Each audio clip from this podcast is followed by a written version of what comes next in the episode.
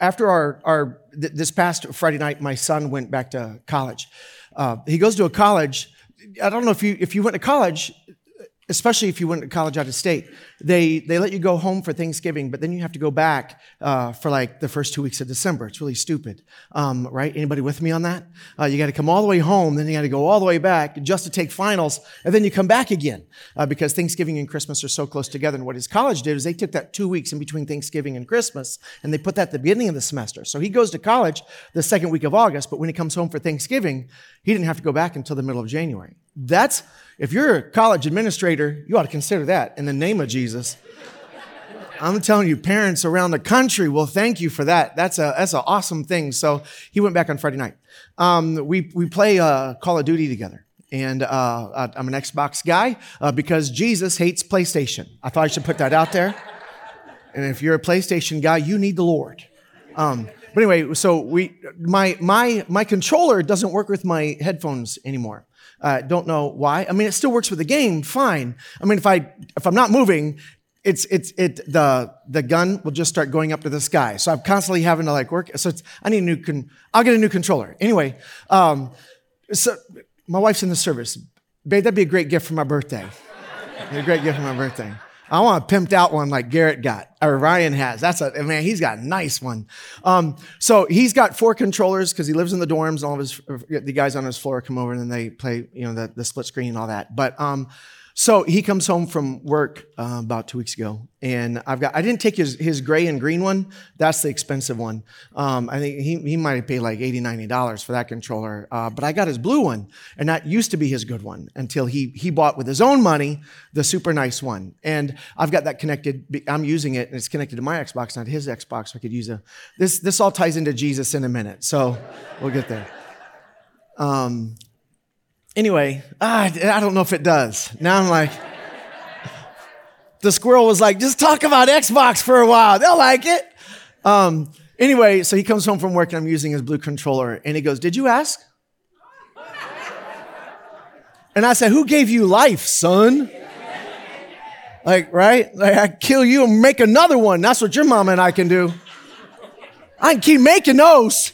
You know what I mean? Uh, any, anyway, um, so he, um, so I said, Can I use it? And he said, It'd be nice if you asked first. I was like, You're right. I'm sorry. I should have asked. You want me to give it back now? And, and he goes, No, you, you can use it.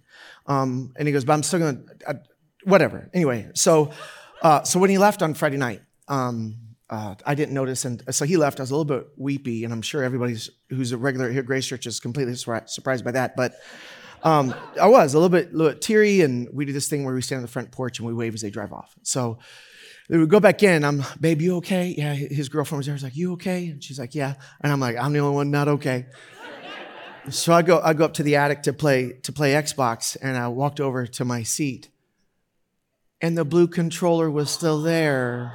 He took all the other controllers, but left me the good one. Isn't that sweet? I'm like, oh my gosh, I love him so much. He's such a good little boy.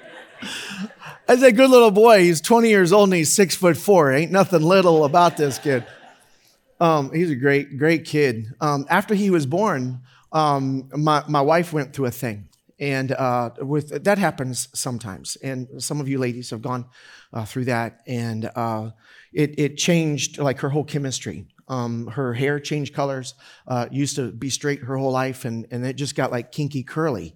And uh, and and she just went through a, a season of, of darkness. And um, went to the doctor and you know he put her on some medication. I've, I've heard permission to share this um, just in case you're like oh my gosh you're talking about your wife. And, uh, but did, i'm going out of town today so she can't hurt me. So or she better do it quick because i'm going to the airport.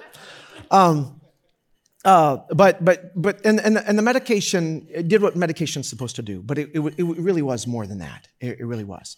And uh, she was going through uh, depression. She, depression. She would pray and like God, uh, you know, take this from me. And I, like, why do I feel sad all the time? And like, my life is beautiful. Why do I not want to live anymore? And like, just just you know, just a really dark place. And and and it felt like she was just talking to the ceiling. And um, and, and nobody was there. And, and it was uh, like, why do I, why do I even pray? Because it doesn't feel like God answers my prayers. And um, we, we, we started this series last week. uh, where that, that atheist activist had said that uh, he said athe- uh, prayer is just a, a, a, placebo, a powerful placebo uh, for the religious, and we'd all be better off if we just acknowledge that.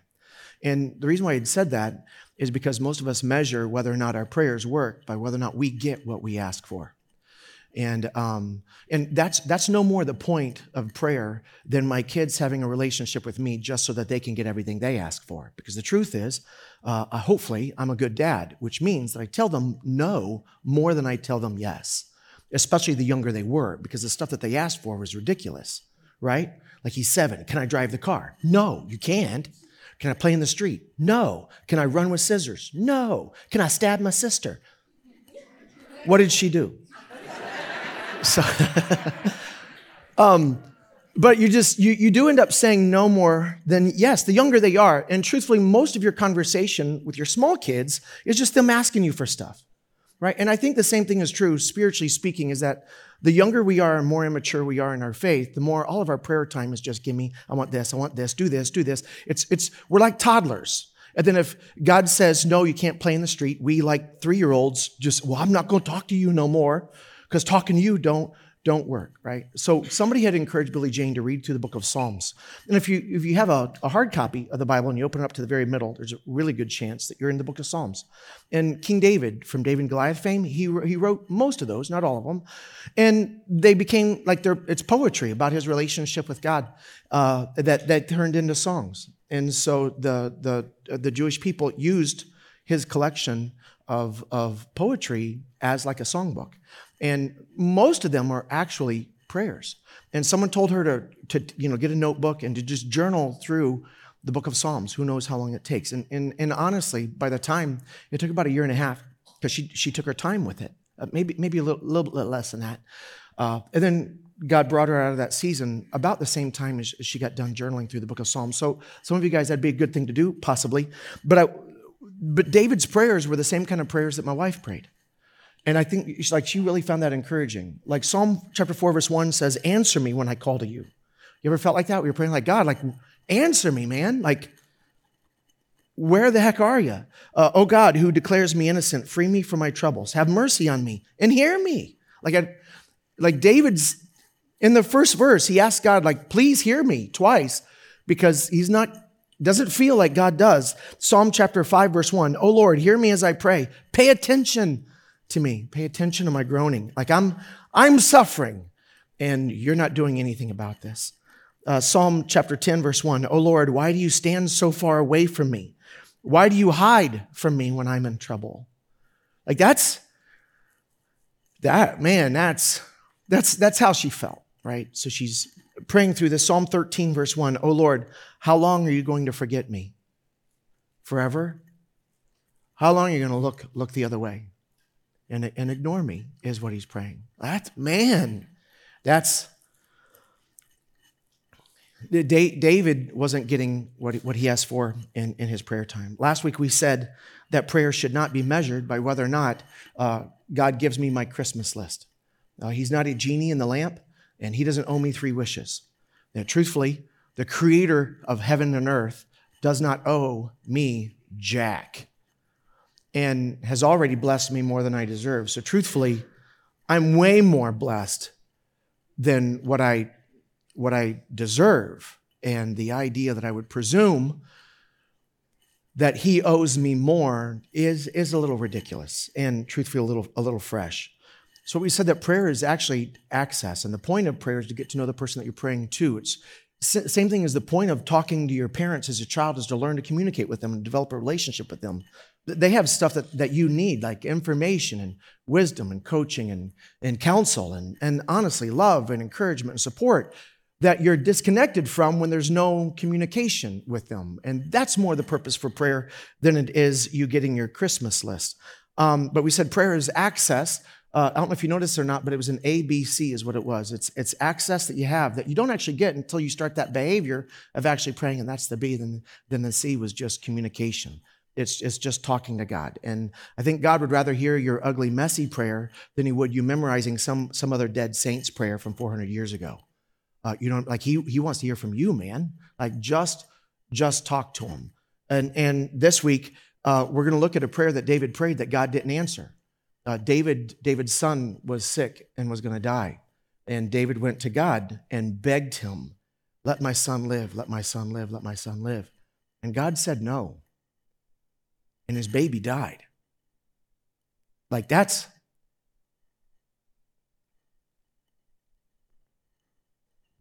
Hang on. That's the worst thing for anybody to go through, any parent. Can't even imagine it. Oh my gosh. Woo! But then begging God, let my kid live. Like, why wouldn't God answer that prayer? Why wouldn't he? And he didn't. He straight up told David no, and his kid died. What does David do with that? Right? I don't know. That's the end of the sermon. I'm just kidding. We're going to look at it. I'm going to show you. But in, in this little, this, this horrible moment, probably the worst moment, the worst week of his life, um, when God doesn't answer his prayer, we see three reasons why you should pray, even if the answer is no. And that's what we're going to be looking at. Um, so if you've got your Bible, I want you to go to 2 Samuel chapter 12 and uh, our cell phone. Everybody here has a cell phone. Hopefully, you've already downloaded the Bible app. It's number one most downloaded app in the world. I don't know if you know that or not, but you can download the Bible app. It's for free, and I bet you, even if you don't, like you weren't born speaking English, um, you you'll you got it in that language too. Uh, 2 Samuel chapter 12, and I need to give you a little bit of context.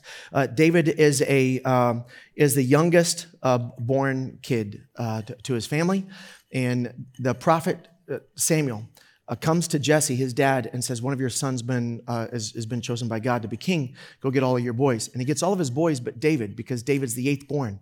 And in their culture, the firstborn son is the apple of dad's eye because he gets a double portion of the inheritance that all the other kids get. And if he dies, the next kid has to be ready. So, like with each succeeding kid that you have, there's less emphasis you put on that kid's education and development and everything. And, and David's just stuck out in the field all the time as the shepherd because every other, like David's hoping that his mom gets pregnant again so he can get his butt out of the field, right? Like that's, that's the crappiest job is, is just living out in the field all the time uh, in the weather with these sheep. Uh, so the, the, Samuel looks at all the other sons and says that, God said none of these are it. Do you have another kid? Like what? I don't know, know any other explanation for this. And he goes, yeah, but it's just David.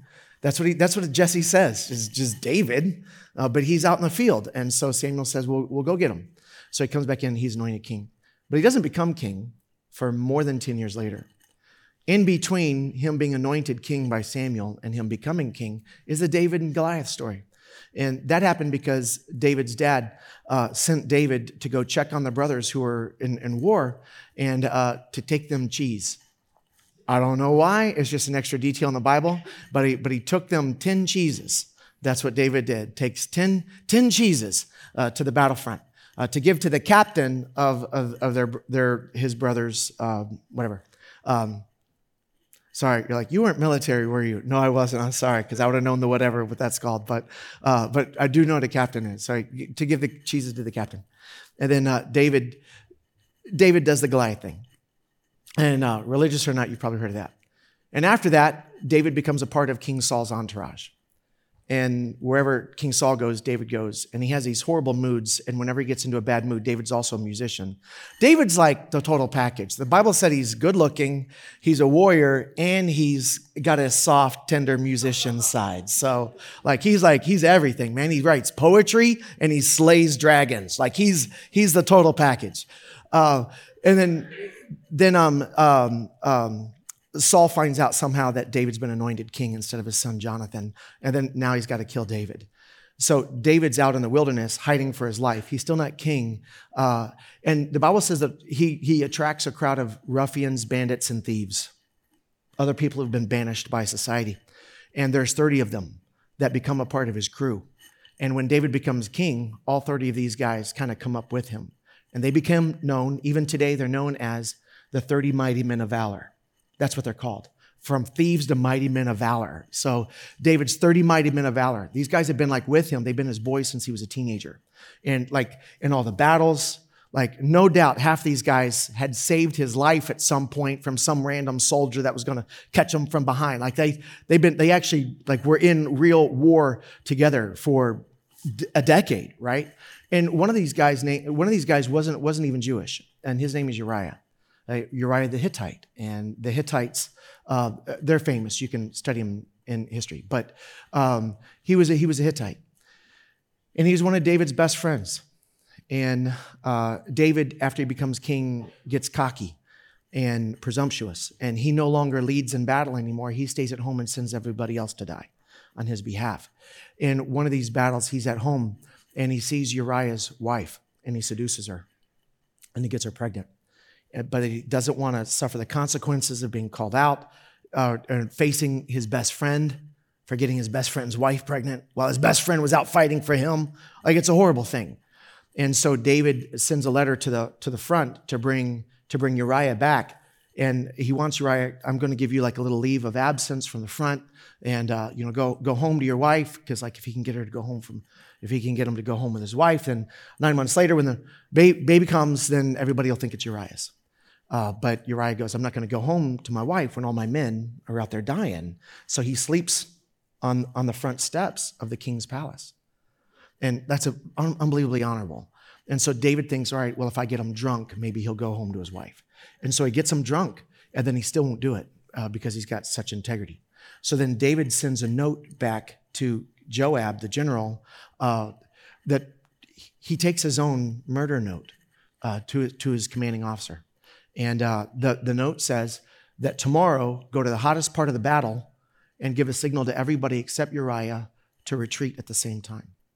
So they go to the, the hard, hottest part of the battle, and when, the, when the, the enemy attacks them, everybody retreats, and Uriah just stays there and just fights until he dies. So David pretty much murdered him with this note. The, a prophet comes to Daniel. His name is Nathan. And he says, uh, David, there's a, there's a guy who has a, he has a gigantic flock of sheep. Uh, and, he, and he has a friend come visit him. And instead of sacrificing one of his own sheep to feed his friend, he goes over to his next door neighbor. Now, his next door neighbor only has one sheep. Uh, and it's like a pet to his children. Like his children have raised this sheep from a lamb, and it's in the home. Like it's like a it's a it's a pet. It's a part of the family. And this guy, instead of killing one of his own sheep to feed his friend, uh, kills his neighbor's sheep to feed his friend. What do you think ought to happen to that guy? And David goes, That dude needs to die. And then Nathan said, You're that man. Because David could have had any woman in Israel. He's the king. He's good looking. He writes poetry and he slays dragons. Right? He's amazing. He's like he could have had any woman in, in Israel.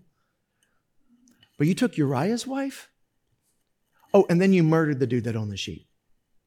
Right? That's that's the situation. So it's a little bit tense, and that's where we're at in 2 Samuel chapter 12. Here's what it says, verse 13. Then David confessed to Nathan, I have sinned against the Lord. Nathan replied, I've sinned. He confessed to Nathan that he had sinned, but he didn't ask Nathan for forgiveness because Nathan isn't the one that forgives sins. God forgives sins. And we know that David prayed, and the reason why we know that David prayed is because we're going to read David's prayer in a minute. It's one of the prayers that my wife had read through in the book of Psalms. We're going to get to that in a minute. So he he he confesses his sin. He in to God also. He confessed to Nathan, I, I've sinned. And then Nathan tells him, God has forgiven you. And God has forgiven him because of the prayer that David makes in Psalm 51. We're going to get there in a minute. Uh, yes, he says, Nathan replied, Yes, but the Lord has forgiven you, and you won't die for this sin. Verse 14 is probably the most uncomfortable, one of the most uncomfortable, there's others, but this is one of the most uncomfortable verses in the whole Bible for me personally. Verse 14, nevertheless, because you have shown utter contempt for the word of the Lord, by doing this, your child will die.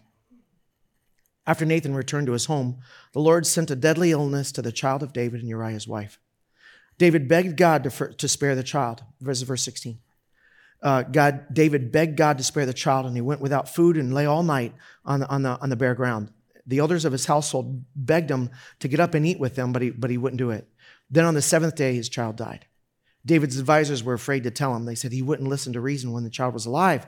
What drastic thing is he going to do when we tell him that his kid is dead?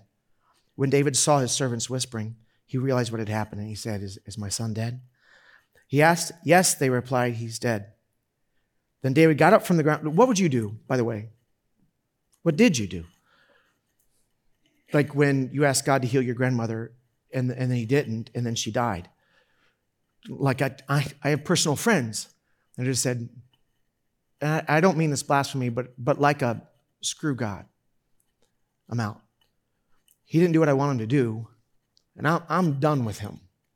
Like, oh my gosh. Like in this scenario, what would you expect David? The same thing you would have expected David to do something similar to what David's own servants were expecting him to do. Like, what horribly drastic thing is he going to do once he finds out? Like, if he acted that way when the kid was alive, what's he going to do now that his, his kid, kid is dead? And, and uh, like, I, I don't know what you're expecting, but it probably isn't what David actually did. Because here's what he did. Verse 20 Then David got up from the ground, washed himself, put on lotions, he was ashy. And, and changed his clothes into fresh, clean clothes. And he went to the tabernacle and worshiped the Lord. I did not see that coming. Did you? Unbelievable. After that, he returned to the palace and was served food, and then he ate. And, and he, like he's, homeboy's back on his game. Uh, verse 21 His advisors were amazed. We don't understand you, they told him. Why? While the child was living, uh, you wept and refused to eat, but now that your kid is dead, you've stopped your mourning and are eating again. Like I, I explained this. And David replied, I fasted and wept while the child was alive, for I said, Perhaps the Lord will be gracious to me and let him live. But now that he's dead, why should I fast when he is dead? Can I bring him back? And then he says this I will go to him one day, but he, but he cannot return to me. And it's from this verse, by the way, that we get the theology uh, that babies uh, that are, are, are, born, right, uh, without a saving knowledge of God are also born without an awareness of, of, sin. And so we say that they're not saved, we say that they're safe. So we, we do believe and teach that when a, when a child dies uh, who's not able to understand sin and the consequences of sin, that they do enter the presence, they do go to heaven. We do believe that. We also believe, um, we also believe that, that other mentally uh, handicapped adults uh, that if you're not capable of understanding what sin is, right? Like what David said, my, my kid is in the presence of God and I'll go to him one day. And so that's that verse right there. That's where that theology comes from. If, if you're curious, I had a couple people walk up and say, "Oh, I didn't know why we believed that," and it's it's because of what David said uh, that that we we believe that. Um, but he but he said, um, "But I can't bring him back." Uh, one day I'll go to him, but he cannot return to me. Then David comforted, and then now we finally get the name of Uriah's wife. Uh, then David comforted Bathsheba. Raise your hand if you've heard of Bathsheba. Bathsheba, his wife, and slept with her, and she became pregnant and gave birth to a son. And David named him. Anybody know? King Solomon. What? That's who King Solomon's mom is. Like that's how that's how King Solomon's mom and his dad got connected through this horrible scandal, right? Like that's that's crazy. But there's three reasons why I see in this passage of scripture that we need to pray even if God doesn't tell, give us what we want. And the first thing is this uh, we pray because prayer reconciles us to God. That's why we pray. Prayer reconciles us to God. Then David confessed to Nathan, I have sinned against the Lord, verse 13. Nathan replied, Yes, but the Lord has forgiven you and, and you won't die. Now, it's not saying the prayer that reconciled him to God, it's what David prayed that reconciled him to God. It's repentance expressed through prayer that reconciled David to God. You just chanting prayers on a bead or a necklace, like you're, Jesus even said, don't, we're going to, uh, that's next Sunday's sermon. Sorry, next Sunday's sermon. I almost stepped all over next week's preaching. Um, I only have time for one sermon a day, not, not two. Um, but First John chapter 1, verse 9 says, if we confess our sins to God, to Him, God, He, God, is faithful and just to forgive us our sins and to clean us from all the unrighteousness. And I, I love that, that, that, He doesn't just forgive us, but he, he washes the stain away because sometimes we know that we're forgiven, but we still feel dirty. Right? Uh, and everybody's really, really quiet. So I, I know it's right right? And I, and I love that. That he doesn't just say, I'm no longer going to hold that against you. He goes, I'm going to treat you as though it never happened. Like, I think conviction comes from God to get me to repent. But if I still feel shame after I've already repented, that's not God. Right? That's, that's the enemy trying to hold Sean's head underwater. That's what that is. Right? Because I'm not only am I forgiven, but I'm washed, clean of that. Like I'm cleansed from my, I'm forgiven and cleaned from, and that's important. Both parts of those are clean. Like David needs that, man. It's not just forgiven. He needs to get this stain off his heart, right? And that's what the scripture says. It's our, it's confessing our sins. It's, it's admitting, I have sinned against you, God right? I'm, I'm sorry, I need forgiveness. And, and that's expressed through a prayer, is what it is. And David confessed that he had sinned to Nathan, but it wasn't to Nathan that David prayed. And now I'm going to show you the prayer that David actually prayed to God after Nathan said, You're the man. Uh, Psalm chapter 51, verse 1. Here's the prayer that David actually prayed that, that got him reconciled to, to God. Have mercy on me, O God, because of your unfailing love, because of your great compassion. Blot out the stain of, of my, my sin. Wash me clean from my guilt. Purify me from my sin. I recognize my rebellion. It haunts me day and night. Against you and you alone have I sinned. I've done what is evil in your sight. You'll be proved right in what you say, and your judgment against me is just. And that's before, that's before David found out that God wasn't going to kill him. Like David had already said, the punishment for that guy that stole the sheep is death. And he says, You are the man. Oh, crap. He knows what that means. And David says, David's not, this isn't a get out of jail free prayer. It's not a, I'm praying so that God will keep me out of trouble. David's prayer is, whatever punishment I get, I deserve. I deserve. We don't pray to get out of the consequences, right? You plant an apple seed, you can't get mad at God if you grow an apple tree. If you don't want apple trees, don't go planting apple seeds, right? Like you you do the deed, you might do the time. And the prayer in between, right, it reconciles you to God. That's why we pray. It might not keep you out of jail. Right? So he says, Your judgment against me is fair. But it's the sin in my heart that needs to be taken care of. Every single person in this room has sinned against God and against other people. Everybody here has broken the commandments, and you've probably broken all 10 right? Briefly, I can do them quick. The first one is don't make anything more important to you than me. I, I've made my Xbox more important to me than God before. I've made money more important to God. I've made fantasy football more important to God. Now I'm stepping on all the dude's toes, right? I've made Little League sports more important to God. Some of y'all needed to hear that, right? I've, I've, I've made a lot of, I've broken the first commandment, so have you. Second commandment is don't bow down to anyone or to anything or pray to anyone or worship anyone but me. And some of us were raised in churches that taught us as children to pray to other people our whole lives, not even knowing we were breaking the second commandment. Third, third, third commandment is, is uh, uh, don't take my name in vain. And we've probably all, all done that. I've, never mind. Um, a fourth one is don't ever skip a day of, of rest and worship. Don't ever skip the day of rest and worship. That's Sabbath. And, and, and I see all y'all last week. So I know some y'all, right? I don't even, you're like, oh my gosh, you pointed me out. No, I don't even know who you are, so it's all right. Um, uh, but you did get here late with me today. I was late, and our youth pastor was right behind me, so I knew it was, anyway. Um, sorry, that has nothing to do with the commandments. Number five is uh, don't disrespect your parents. And hello, uh, everybody's done that. Uh, number six, and I get six through 10 out of order, but I, I know them. Uh, one is uh, don't commit adultery, and we're like, I'm, I'm safe, and that becomes that's more and more out there. But Jesus then said in the Sermon on the Mount that if you've lusted over somebody, you're, you're committed adultery in your heart. So I've committed adultery. Um, he said, don't murder, and if you have killed somebody, please don't tell anyone here today. make, you got away with it. Just keep your mouth shut. All right, just keep your mouth shut. Or we do have security, and we will put them on your butt. That's what we'll do. Um, uh, by the way, it's one of the volunteer teams that's understaffed. So if you can handle yourself, uh, let us know. Um, anyway, um, but Jesus said, if you've hated somebody, you're guilty of murder in your heart. So I have become a serial murderer every time I've been in traffic on 93. Like I am murdering everybody, like dead, dead, dead, dead, dead, dead, dead, dead, dead, dead, dead, dead, dead, dead. I've just murdered everybody. Then is don't steal right? Now it's eight. Uh, don't lie. That's nine. And 10 is don't wish somebody else's stuff is your stuff. Did you pass any of them? And the truth is, if, if God is good on Judgment Day, He's not going to ask, Are you better than the next dude in line? Are you innocent or guilty of sinning against me and against others? And you're going to say guilty. And if God is good, He can't let you into heaven. You're guilty. You're screwed. That's why you need mercy.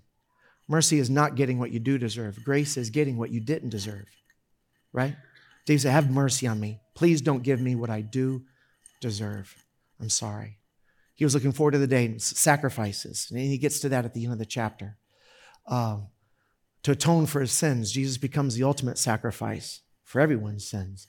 And I accept Jesus' death, burial, and resurrection as the, as the atonement, as a sin, as a substitute payment for the debt I've created against you, God. Please forgive me and save me. What you really need is reconciliation with God. And, and that doesn't mean that you'll never step out of line again. Like every time, like anytime I'm, I'm 100% married to Billy Jane, I'm 100% married. But I, I hurt her feelings sometimes, right? And so when I, when I hurt her, it puts our relationship in tension. And what I need to do is I need to go back to my wife and ask for forgiveness. Forgiveness doesn't make me married again. What it does is it reconciles our relationship. So when, now that I'm a follower of Jesus, I'm his child, when I sin, it doesn't make me not saved anymore, but it puts tension in the relationship, and I'm at odds now with God. And so prayer, real, it reconciles me. It puts me back in right relationship again. That's what I, that's what I see uh, in, in David. Second thing that prayer does is prayer recenters our lives on the goodness of God. It recenters our lives, like it, it puts us under the center of God's will for our lives, is, is what it does. David begged God, verse 16, to spare the child. He went without food and lay, on the night, lay all night on the bare ground. The elders of the household pleaded with him to get up and to eat, but he refused.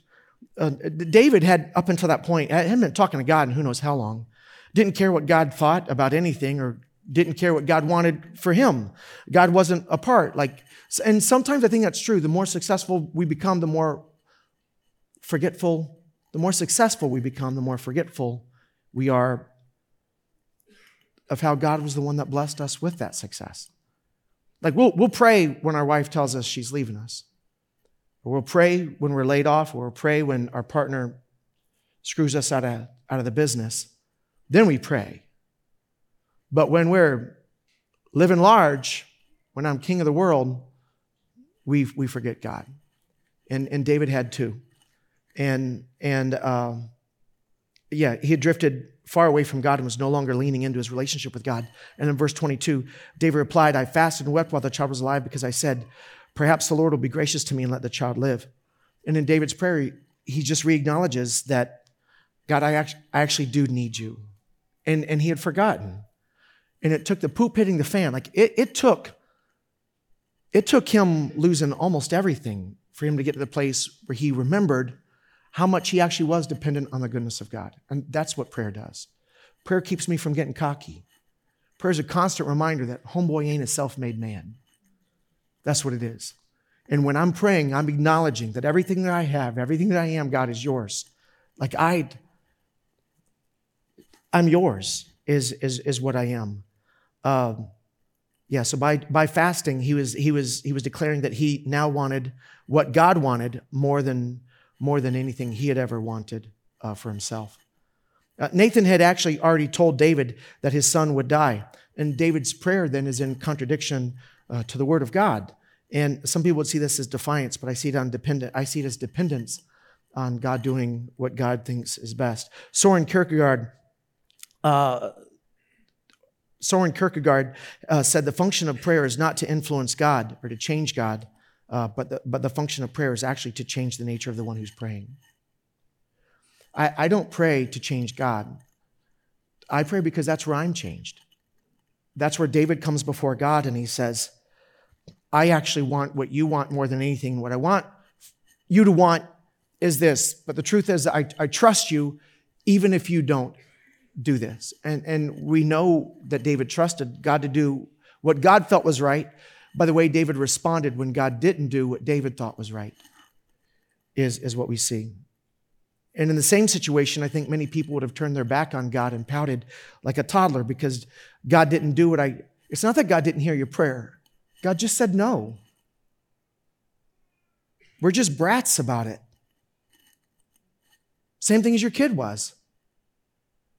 When you told them no, like we really do the exact same thing to God when He doesn't answer our prayer. Well, I'm not going to talk to you anymore, is, is what we do. And there's a, there's a con- contrast here between uh, a religious expression, and by religious, I mean religion as a function, and, in grace. All religions of the world have this in common, and it's the idea that God lets good people into heaven. They might have a different name for God and a different version or list of what's good, and a different name for heaven or Abraham's bosom or paradise or Yahweh or Jehovah, God, Jesus, or Allah, but the idea is the same. Like if you do enough good things, God will hook you up.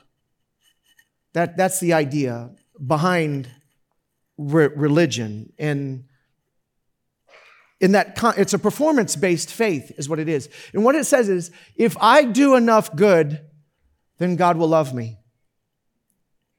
So if God does enough good, I'll love him. Right? And when you're mad at God because he didn't do enough that you asked,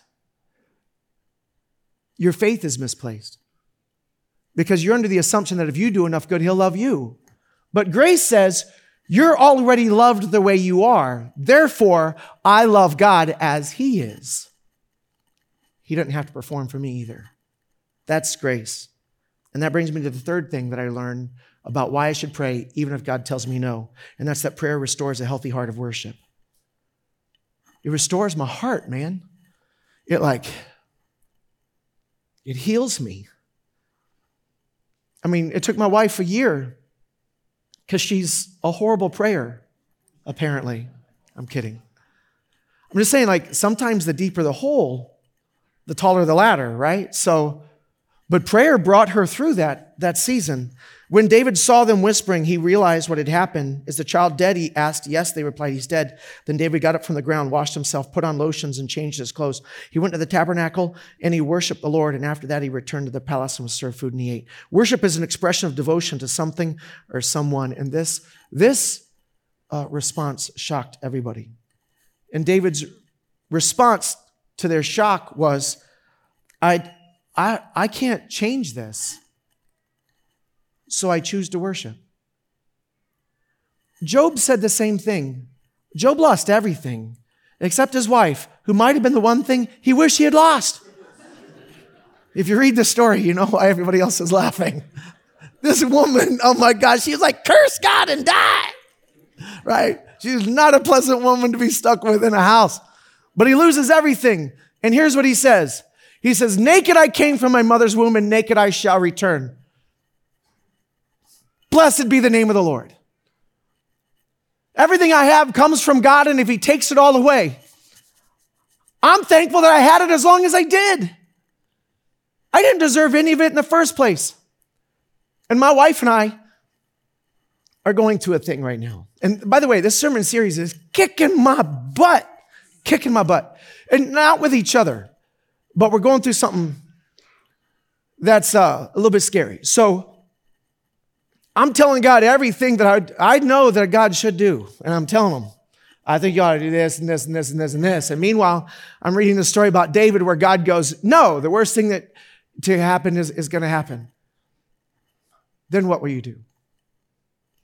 And I'm, and I'm reading that David, sorry, I'm realizing what I'm going to have to do. If God doesn't come through. Basically, what I'm, we say God come, that's how we put it, right? So that if it doesn't happen, then he didn't come through. It's his fault. I just caught myself doing that. If God says no, I'm gonna have to get up, wash my clothes, and sing a stupid church song. I'm gonna have to worship. Why? Because naked I came from my mother's womb, and naked I'm going to return. But blessed be the name of the Lord. God is good even when life sucks. God is good. Rickey Smiley, God is good and all the time. Rickey Smiley had no idea he was going to be quoted today in a church in Boston. God is good even when life is hard. And even if the worst thing happens to me, it might not be the worst thing that happens to me if that's what it takes for God to get my heart again. Right? Naked I came from my mother's womb, and naked I shall return. Blessed be the name of the Lord. And on Wednesday night, I'm reading this and I come into the bedroom. And I just told Billy Jane if God says no, blessed is the name of the Lord. She's like, What are you talking about? And I told her, You know, naked we came from our mother's womb. And if we lose everything, naked we shall return. But like this whole ride is a beautiful thing the highs and the lows and the, the love and the betrayal. Like it's a, this is a freaking awesome ride that we're all on. And God put every beautiful thing that you've had in your life for just little drops of love and grace that God's placed in there so that you would know that in a sin cursed world, He still sees you and loves you. Blessed be the name of the Lord. David knew that God was greater than him, even if he was greater than everybody else, and it took him getting caught in the horrible sin to be reminded of it. But he responded appropriately, and his response tells us why we pray. It reconciles us to God, it recenters our lives under the will of God, and it restores our heart of worship. And here's what's cool because of the day, way that David responded in prayer, and he recentered his life, and when the worst thing happened, he still chose to get up and take a shower and put on lotions, change his clothes, and, and go to the tabernacle to worship God. Bathsheba, because of her choice to honor God with her life, becomes one of only four women mentioned in the genealogy of Jesus. Only four women are mentioned in the genealogy of Jesus. And one of them is Uriah's wife. What if David had not prayed? What if he had not repented of his sin? What if he had not recentered himself under the will of God? And what if he had not worshiped God when God told him no? Guarantee you there'd be no Solomon. I'm telling you, all of human history is different because that dude prayed even when God said no. That's why we pray. Because God is good even when life is, when life is not. I'm going to give you a chance to pray right now if you would bow your head with me. God, I know that prayer brings uh, your, your best out of my worst. Prayer brings me into your presence, and I know that you love me, even when I don't see you, even when I don't feel you. My feelings lie to me all the time. They don't determine truth, your word does. Prayer opens me up to what you want, even if it's not what I wanted. The center of my heart changes when I pray. My heart is healed when I pray. My mind is changed when I prayed. And my life is rescued when I pray. God, I love you with all of my heart. And I'm thankful that you love me even when I don't love you, even when I'm pouting, even when I'm holding my breath in a little stupid temper tantrum. You still love me. And for all the times I've turned my back on you, you never turned yours on me. And I just want to say thanks. I, I'm just grateful. Every good and perfect gift I have in my life, God, is a gift from you that you, you did not owe me anything. You didn't owe me Billy Jane. You didn't owe me any of our three kids. You didn't owe me a family. You, didn't, you don't owe me nothing. But I have things that are beautiful. And I just want to say thank you, thank you, thank you, thank you. And if there's sin in your heart, you need to reconcile to God. Tell him. Maybe you're distant from God. You've been running from Him, and you're just tired of running from God. So your prayer is God, I'm tired of running from you, man.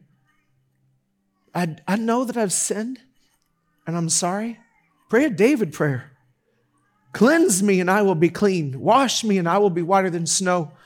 Take all the junk and darkness out of my heart. God, save me from my own sin. Save me. Jesus, thank you for being the payment, the substitutionary atonement for my sin. Thank you for laying down your life for me. Thank you for raising from the dead with a new life. And I need that new version of this life because this one isn't working for me. God, forgive me and save me. Make that your prayer. Maybe you, you're mad at God because He ain't doing what you're telling Him to do. So your prayer is God, I'll tell you what I want. But truthfully, I'd rather, I really want what you want for me, even more than what I want for me. So I'll tell you what I want, but I'm okay with whatever you do. Can you make that your prayer? Because I trust you. Like I, I do, I, I trust you. Naked I came from my mother's womb, and naked I will return. But you are good. The whole ride, you're good. God, let me worship with a clean heart. Free all the junk and the clutter and the static out. I, I just want to breathe deep again. Help me to get up, to wash this off of me, and to get going again. That's our prayer. We ask this in Jesus' name, and we all say together, Amen.